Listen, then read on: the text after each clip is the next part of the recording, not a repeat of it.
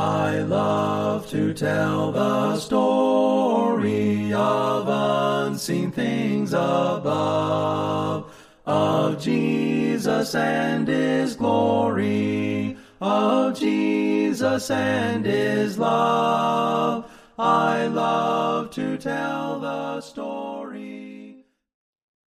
Tonight I would uh, ask you to turn in your Bibles to the book of Revelation, and, and I would also ask you not to freak out, because uh, we're, we're not going to do the whole book, and we're not going to get into the crazy, difficult parts. We're going to look at the, the earlier, earlier parts of that book, which have some clear teachings about uh, various churches and different things that go on in those churches, good and bad, and uh, try to relate those to, to us, to this church, and, and, and relate them to our individual lives and our walks with God.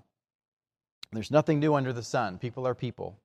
And the things that these churches struggled with in the first century are, are some of the same things that we struggle with today. Taking a big uh, picture of the Bible, we'll, we'll look at uh, this, this chart. If you take a three hundred thousand foot view of the Bible, and we think about Genesis to Revelation, we've got some things that happen in Genesis with the creation, of course, and then the, the marriage. We have Adam and Eve, first marriage. And then we have the fall in the garden, the whole the deal with the fruit, right, where they uh, they ate of the fruit uh, of the knowledge of good and evil. And so there's a sense in which Satan wins there. And, and so then we have all these things with being cast out of the garden and, and all of the many, many things that I'm not listing on this chart because it's very small. But then as we get into the book of Revelation, through all these trials that the church goes through, in the end, Satan loses. These things unwind. See how it's sort of shaped like an X. They start, and then they come back, and they realign. Satan loses. He's cast into the, the bottomless pit, and we have the marriage of, of the bride of Christ. We are the bride of Christ, the church. And, and that marriage is consummated. And then we have this new Jerusalem, this new Eden. We have the, the river of life and the tree of life there, all situated again, which harkens back to the beginning. So there's some beautiful symmetry uh, of Genesis and Revelation. Now, we're not going to cover all that in, in Revelation, but I uh, wanted to share that um, as we as we zero in on the portion that we want to look at. Now, looking at uh, just an overview of Revelation, and again, we're not going to go through all twenty-two chapters, but the first few chapters talk about the seven churches, and that's the part we're going to look at this evening in detail. And then the next few uh, The next three sections really talk about these three cycles of judgments, and there's the, the seven seals and the seven trumpets and the seven bowls of wrath that are poured out, these judgments upon the earth. And, and those uh, are really interesting to study, and I would, uh, if you haven't recently done that, I would encourage you to do that. And the most beautiful part then is at the end, the, the finale, where we have all these things wrapping up. We have all the victories uh, with Christ coming victorious, and um, and then the new heavens and the new earth coming out of heaven, and this, this, this Garden of Eden scene that I alluded to earlier. But let's focus uh, here on these seven churches. Now, these are sort of like little micro epistles, these little letters at the beginning. The whole thing's a letter to the seven churches. And it would run as a sort of a, a, a circular route, perhaps uh, going along what was already a pre-existing um, route to follow these churches.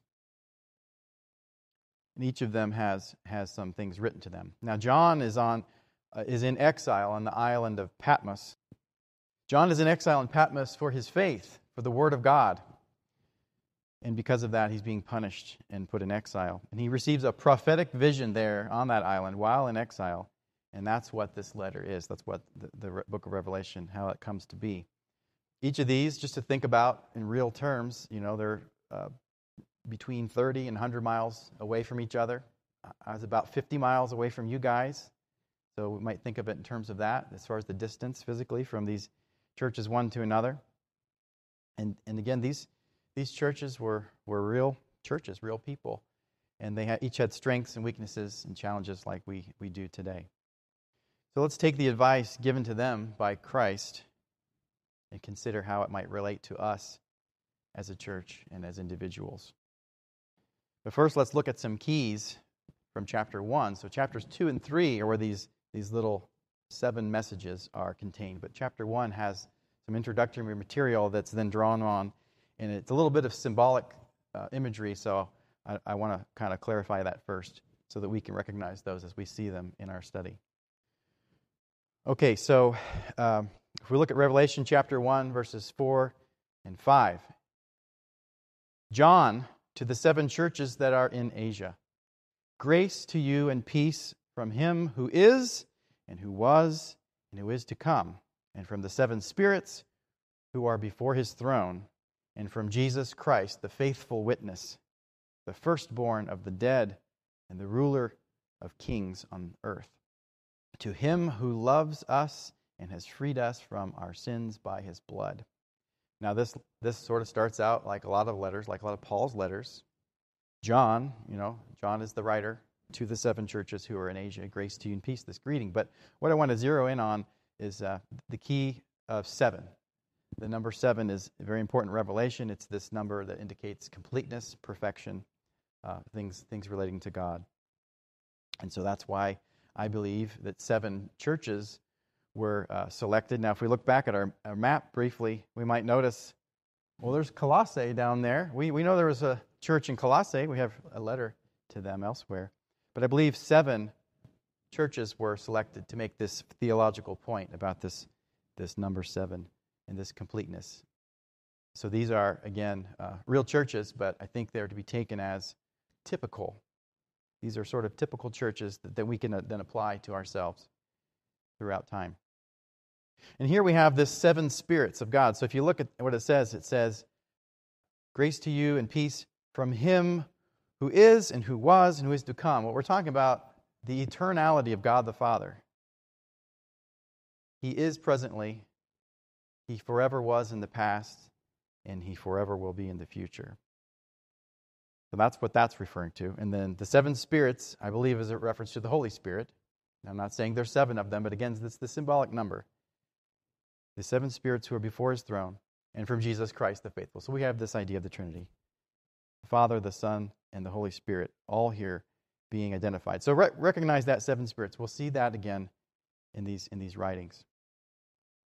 Verse ten, John having this vision. I was in the Spirit on the Lord's day, and I heard behind me a loud voice like a trumpet saying, write what you see in a book and send it to the seven churches, to Ephesus and to Smyrna and to Pergamum and to Thyatira and to Sardis and to Philadelphia and to Laodicea. These are the seven churches we'll see. Then I turned to see the voice that was speaking to me, and on turning I saw seven golden lampstands. And in the midst of the lampstands, one like a son of man, clothed with a long robe and with a golden sash around his chest. Now the seven golden lampstands are the seven churches, and we'll see that explicitly pointed out here in coming verses. Now why would the churches be symbolized as a lampstand? Maybe think of the little kid's song, hide it under a bushel? No, I'm going to let it shine. We need to let our light shine. The church in the community should be the light. People should see Christ living in us by the love we have for one another. So that's how that's symbolized. These, these lampstands represent the churches. And also some of this imagery we see with um, the Ancient of Days and the Son of Man from Daniel seven is drawn here with the way that the Son of Man, Jesus, is portrayed here in his glory. Looking at verse fourteen, the hairs of his head were were white, like white wool, like snow. His eyes were like a flame of fire. His feet were like burnished bronze refined in a furnace. And his voice was like the roar of many waters. So his eyes being of fire, indicating his deity and the fact that he can see the truth. And as we see what he has to say about these churches, they don't pull anything over on Jesus. He he sees them for what they are, and he sees us for what we are. He sees me for who I am, good or bad.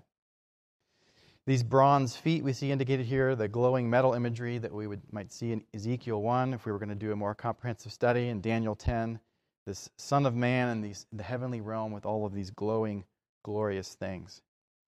But what I want you to get here is to understand that the eyes of fire and the bronze feet relate to, to Jesus here. We're going to see that again. Verse sixteen, in his right hand he held seven stars. From his mouth came a, a sharp two-edged sword, and his face was like the sun shining in full strength. So the seven stars are the seven angels of the churches, as we'll see. And this word angel uh, can mean messenger, or it can mean heavenly messenger, as we often think of the word angel. And so it might be a little unclear. Um, I, I'm honestly not sure what I have to think about this. If if he's uh, you know talking about the idea that there's an angel assigned to each church, or if perhaps he's talking about perhaps the minister, the preacher of, of each church, that, that that would be the messenger under consideration. But let's not get hung up on that. Uh, these are addressed to the churches is the idea here. Ephesians chapter six and Hebrews chapter four, we, we get more of this idea of the sword of the Spirit, alluded to here, which is the Word of God. So when we think of the Son of Man with this the sword, two-edged sword from his mouth, that's the idea. Jesus holds the stars and has the sword from his mouth. And we'll see these, these things again as he addresses the churches. Verse seventeen, when I saw him, I fell at his feet as though dead. But he laid his right hand on me, saying, fear not, I am the first and the last, and the living one. I died, and behold, I am alive forevermore, and I have the keys of death and Hades. Jesus is the first and the last. He is God and is eternal. Uh, living and died, alive forevermore, we think of this idea of certainly that he died on the cross, and then he, he rose again. And he, he lives forever, eternal in the heavens. Recognize these things as pointing to Jesus, as we'll see again. Moving on to verse twenty. As for the mystery of the seven stars that you saw in my right hand, and the seven golden lampstands, the seven stars are the angels of the seven churches, and the seven lampstands are the seven churches. Now, a lot of the book of Revelation doesn't give you little keys like this, but this, this part, we are given the interpretation of these symbols, so we know for certain what's intended here with these stars, the angels of the churches, and the lampstands, the churches themselves. Symbols solved. The rest of the book is harder. Let's look at Revelation chapter five, jumping a bit ahead here. Basically, what I want to draw from this in chapter five is that we see Jesus as, as the one who's able to open things, and he's related to David. We see there halfway uh, that no one in heaven or on earth or under the earth was able to open the scroll or to look into it. And I began to weep loudly because no one was found worthy to open the scroll or to look into it. And one of the elders said to me, weep no more. Behold, the Lion of the tribe of Judah, the Root of David, has conquered so that he can open the scroll and its seven seals. So we'll see this concept again of, of him who is able to open and, and, and the, the um, one related to David. We'll see those coming up. Chapter nineteen, toward the end. Here we see Jesus portrayed as faithful and true. Jesus is faithful and true, coming to defeat all of his adversaries. And we'll come back to this passage again as an invitation. And to the angel of the church in church name, write the words of, and then these different things that we just studied, these attributes of Jesus are used variously there. And then he'll say, I know your works, and you do these good things. But I have this against you. And then he'll call them out on the things that they're doing wrong, with some exceptions from churches that are, are exemplary in their behavior and don't have things to be rebuked for. And then do this. And some common things are repent. If you're doing the wrong thing, you need to repent. You need to get back on track. We need to overcome with Christ. We need to conquer with him. And then he who has an ear, let him hear what the Spirit says to the churches.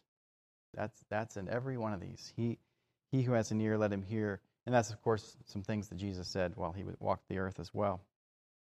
To the one who conquers, I will bless in various ways.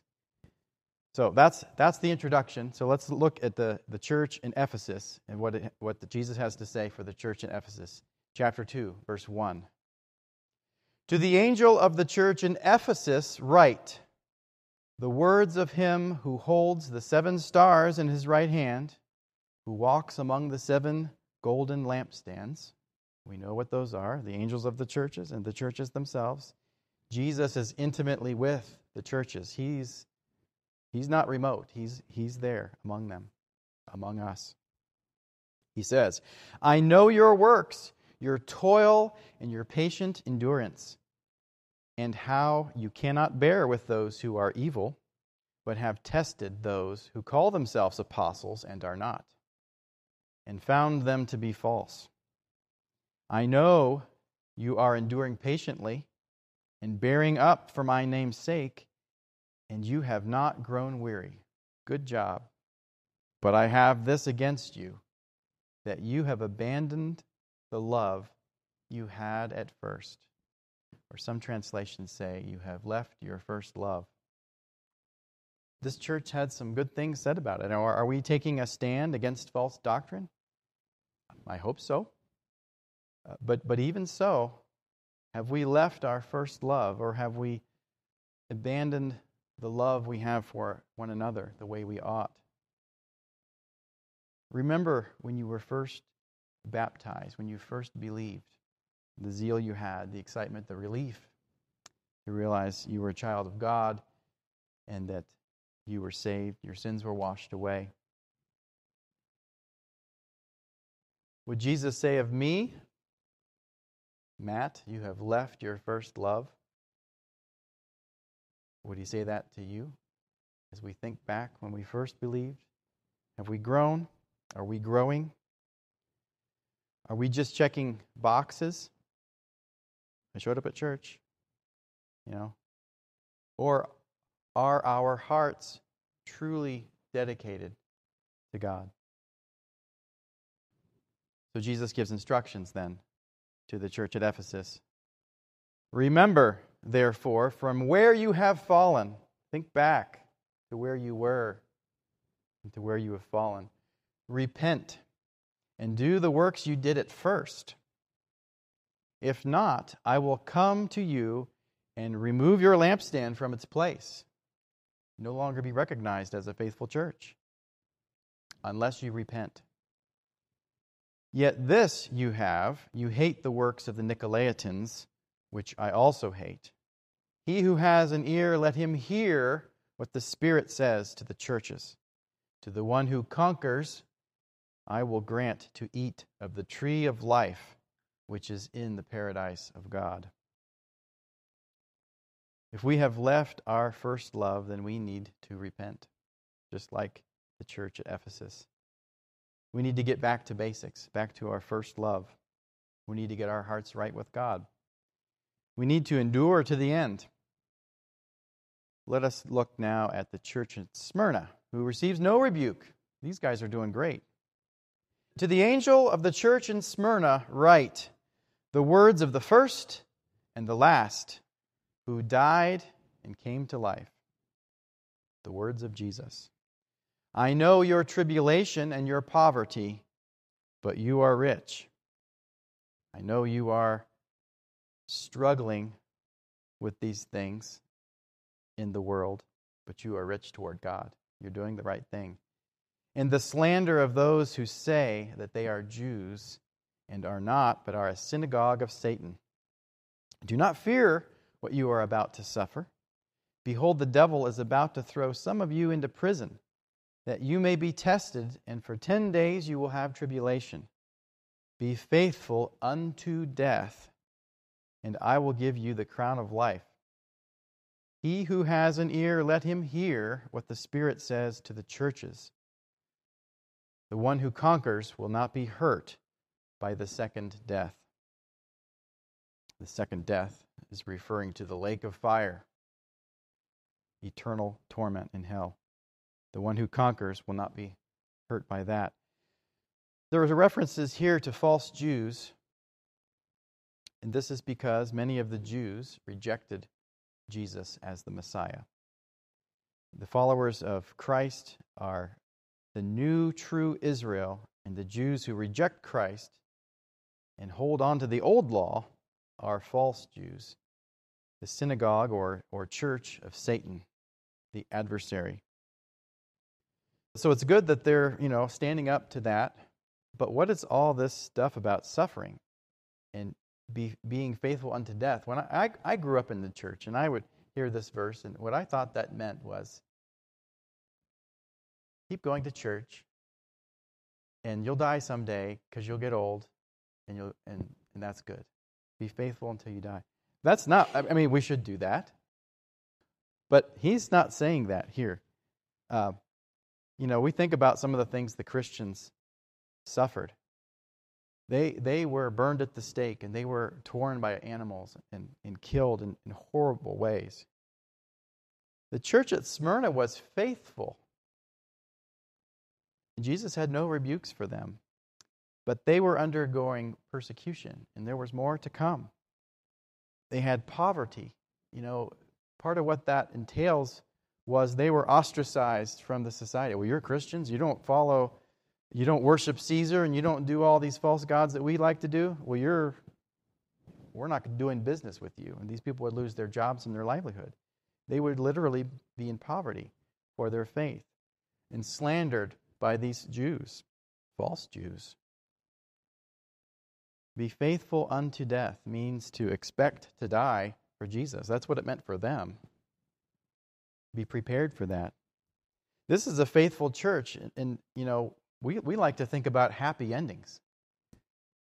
Why should these folks that are doing the right thing have a hard time? The happy ending is being with God forever. Do we live our lives with that as our goal, to live with God forever? Or do we struggle to invent our heaven on earth with the various pleasures and things that perhaps are selfish? I think that's something to think about. It's a lesson I've been thinking about as I consider the struggles of these churches and the reality of my life. So uh, let's think on these things. Take a serious thought and remember that be faithful unto death to the church at Smyrna meant be ready to die and be killed for your faith. Let's look at the church at Pergamum, verse twelve, chapter two, verse twelve. And to the angel of the church in Pergamum write, the words of him who has the sharp two-edged sword out of his mouth, right? The word of God. Jesus, Jesus' words will judge us in the last day. I know where you dwell, where Satan's throne is, yet you hold fast my name, and you did not deny my faith, even in the days of Antipas, my faithful witness, who was killed among you, where Satan dwells. But I have a few things against you. You have some there who hold the teaching of Balaam, who taught Balak to put a stumbling block before the sons of Israel so that they might eat food sacrificed to idols and practice sexual immorality. So also you have some who hold the teaching of the Nicolaitans. So this church is needs to be holding fast. They are holding fast. They're not denying the faith, even in the face of death with Antipas here. This is Antipas is one of our fellow Christians there at the church at Pergamum, who apparently was killed for his faith and didn't relent in his faith, even in the face of that. But some in the church there at Pergamum were caught up in sinful practices. You know, we mentioned this Balaam, referring to this Old Testament example of those leading uh, the Israelites astray. So it's not the same guy, but it's that idea here. There's someone in the church or in the community that's leading some of the Christians astray to get caught up in this idol worship garbage that they had rampant in their in their area. They were getting involved in the temple prostitution. The sexual immorality is a reference to that sort of thing. Eating eating uh, food sacrificed to idols is is the idea of participating in the sacrifices to these false gods and, and eating them as part of that worship, that false worship. These Christians were getting involved in that, and someone was leading them in that. And then there's these references to the teaching of the Nicolaitans. Not entirely sure what that is, but fill in the blank on whatever false doctrine of the day we struggle with. This church had some who were holding that, those false teachings. A little diagram of the city of Pergamum, the high place, the high place in town, the mountain where they would put their, their temples. You know, we have pictured there the temple of Trajan, which was the, one of the Caesars, the, the Caesar worship that was so uh, important as we think about the book of Revelation and what they were struggling with, this uh, pressure to, to worship Caesar. Went on throughout the empire. We have the temple of Artemis, we have the temple of Dionysius, and the altar of Zeus, which which some have uh, tied to this this place where Satan's throne dwells. That may be particular wh- where it was, but but really all of it. It's terrible. There's this all this rampant false worship, false gods, idolatry. But what do these Christians need to do about these problems in their midst? Well, they're told there in verse sixteen, therefore repent. If not, I will come to you soon and war against them with the sword of my mouth. He who has an ear, let him hear what the Spirit says to the churches. To the one who conquers, I will give some of the hidden manna, and I will give him a white stone with a new name written on the stone that no one knows except the one who receives it. And all these things are representing the blessings that we'll have by being faithful and forever being with the Lord. They need to repent. If we're getting tainted by participating in sinful worldly practices, then we need to repent too. We need to stay with Christ and conquer, because He wins. And we won't win unless we're on His team. The church at Thyatira. Verse eighteen, and to the angel of the church in Thyatira write, the words of the Son of God, who has eyes like a flame of fire, and whose feet are like burnished bronze. Eyes like a flame of fire. He can see what's really going on in these churches and in our lives. I know your works, your love, and faith, and service, and patient endurance, and that your latter works exceed the first. Good job, you're growing. But I have this against you, that you tolerate that woman Jezebel, who calls herself a prophetess, and is teaching and seducing my servants to practice sexual immorality and to eat food sacrificed to idols. I gave her time to repent, but she refuses to repent of her sexual immorality. Behold, I will throw her onto a sick bed, and those who commit adultery with her I will throw into great tribulation, unless they repent of her works. And I will strike her children dead. And all the churches will know that I am He who searches mind and heart, and I will give to each of you according to your works. He has the eyes of fire. He can see what's really going on with us.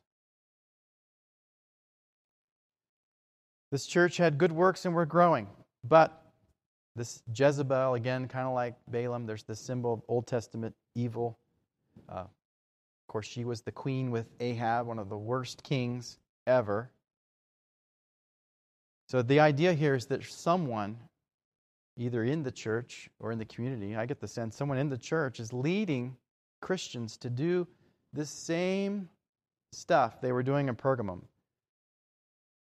Worshipping idols, getting involved in the sexual immorality associated with idols and, and the temple prostitutes there, and honoring these false gods by participating in these sacrifices. We cannot honor God and demons. Choose this day who you will serve. But to the rest of you in Thyatira who do not hold this teaching, who have not learned what some call the deep things of Satan, to you I say, I do not lay on you any other burden. Only hold fast what you have until I come. The one who conquers and who keeps my works until the end, To him I will give authority over the nations, and he will rule them with a rod of iron, as when earthen pots are broken in pieces, even as I myself have received authority from my Father. And I will give him the morning star. He who has an ear, let him hear what the Spirit says to the churches." So some in the church here with these problems, some are faithful, while some are off the deep end and engaged in worldliness. And that, that happens in churches today. But we need to hold fast, and we need to try to strengthen those, that, to bring them along as best we can. The church in Sardis. "And to the angel of the church in Sardis write, the words of him who has the seven spirits of God and the seven stars." So the seven spirits of God, we were relating to the Holy Spirit, the seven stars, these angels of the churches. So Jesus is saying this, "I know your works. You have the reputation of being alive, but you are dead. Wake up and strengthen what remains and is about to die. For I have not found your works complete in the sight of my God. Remember then what you received and heard. Keep it and repent. If you will not wake up, I will come like a thief, and you will not know at what hour I will come against you. Yet you still have a few names in Sardis, people who have not soiled their garments, and they will walk with me in white, for they are worthy. The one who conquers will be clothed thus in white garments, and I will never blot his name out of the book of life. I will confess his name before my Father and before his angels. He who has an ear, let him hear what the Spirit says to the churches." Sardis, people thought they were doing the right thing. They had a good reputation, but they weren't what people thought they were. They were asleep. They were dead, asleep at the job. We can't fool God. We need to wake up. We need to shore up what we have and strengthen it. We build from here. We need to stay faithful. Conquer by staying with Christ.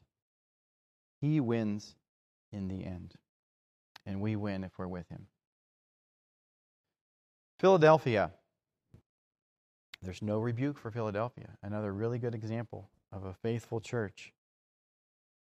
"And to the angel of the church in Philadelphia write, the words of the Holy One, the true One, who has the key of David, who opens and no one will shut, who shuts and no one opens. I know your works. Behold, I have set before you an open door, which no one is able to shut. I know that you have but little power, and yet you have kept my word and have not denied my name." They have little power. They're just people. But they're following God, and they are able to do things for God. "Behold, I will make those of the synagogue of Satan, who say they are Jews and are not, but lie.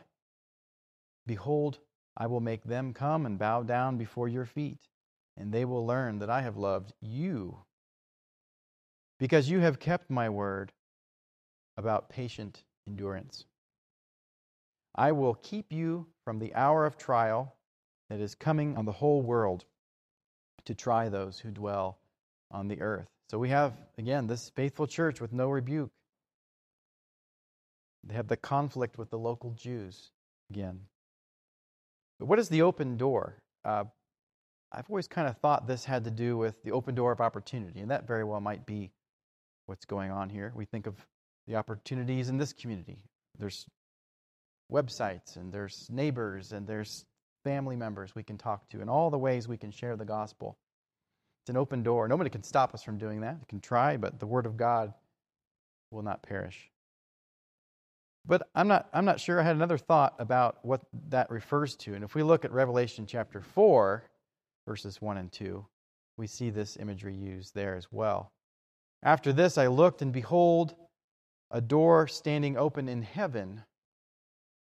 And the first voice, which I had heard speaking to me like a trumpet, said, "Come up here, and I will show you what must take place after this." At once I was in the Spirit, and behold, a throne stood in heaven, with one seated on the throne. And then this goes into some more of the imagery in the book of Revelation. And, and I wonder if part of the idea here with this open door is that Philadelphia, in their faithfulness, they are set to enjoy the blessings of heaven. And the open door of heaven here in chapter four perhaps brings that together. Nobody can take away or, or shut that door.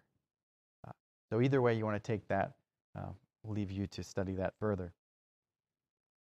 Moving on with Philadelphia in chapter three, verse eleven.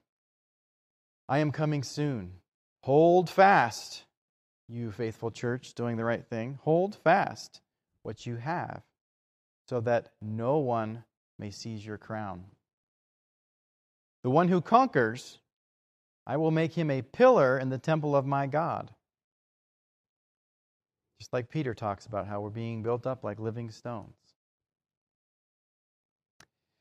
Never shall he go out of it, and I will write on him the name of my God, and the name of the city of my God, the new Jerusalem, which comes down from my God out of heaven, in my own new name. He who has an ear, let him hear what the Spirit says to the churches. Hold fast, stay with Christ. He wins, be on his team. This new Jerusalem coming down out of heaven, this is, as we would read toward the end of the book, this is this idea we talk about heaven. We we want to die and be faithful and, and spend, be forever with the Lord. It's this idea of this new Jerusalem. We want to be part of that. Laodicea. No praise for Laodicea. This church does not have anything good said about it. Let's read here. In Revelation chapter three, verse fourteen. And to the angel of the church in Laodicea write, the words of the Amen, the faithful and true witness, the beginning of God's creation. John chapter one. The beginning was the Word, and the Word was with God, and the Word was God, and, and, and created, was involved in the creation. All of these things we think about Jesus. I know your works. You are neither cold nor hot. Would that you were either cold or hot. So because you are lukewarm, and neither hot nor cold, I will spit you out of my mouth. For you say, I am rich, I have prospered, and I need nothing, not realizing that you are wretched, pitiable, poor, blind, and naked, physically versus spiritually. I counsel you to buy from me gold, spiritually, refined by fire, so that you may be rich, and white garments, so that you may clothe yourself, and the shame of your nakedness may not be seen, and salve to anoint your eyes, that you may see. This church is a disaster, but Jesus doesn't give up on them.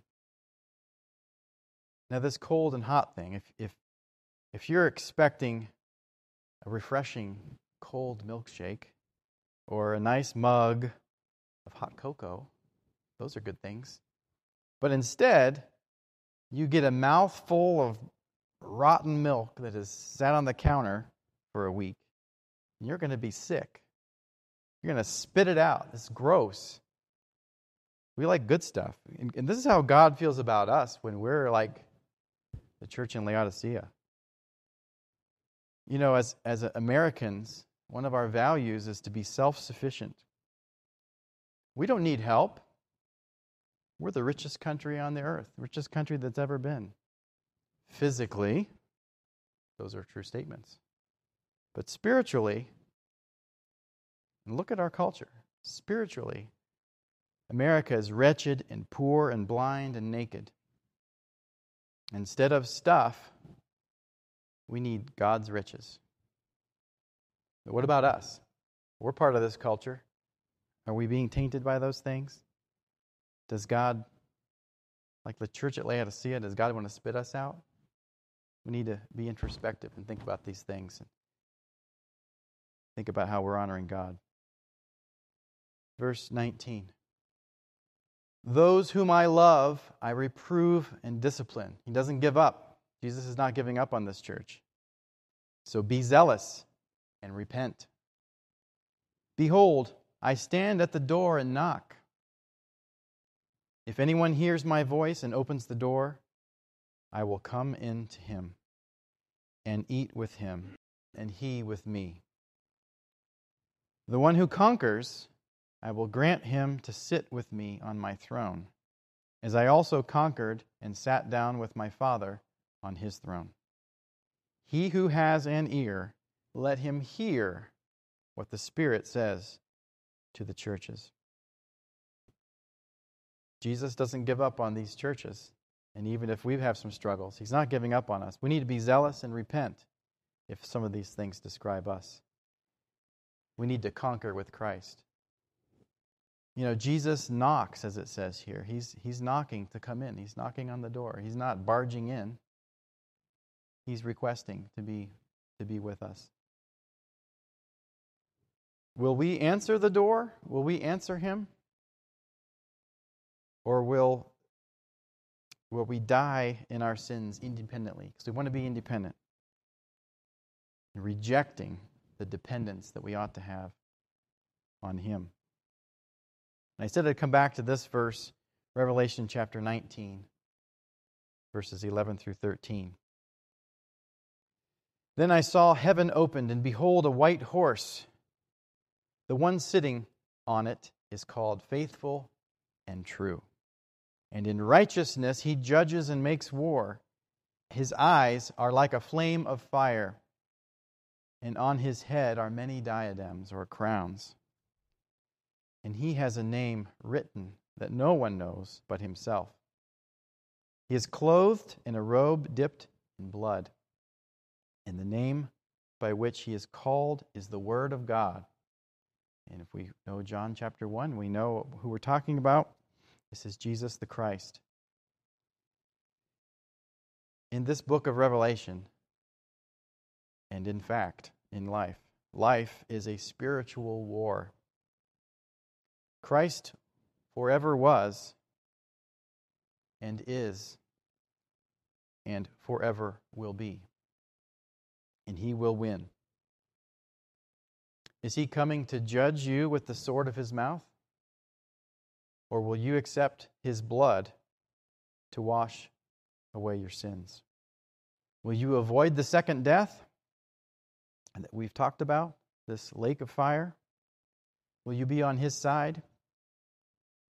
Will you despise his blood? That's another choice.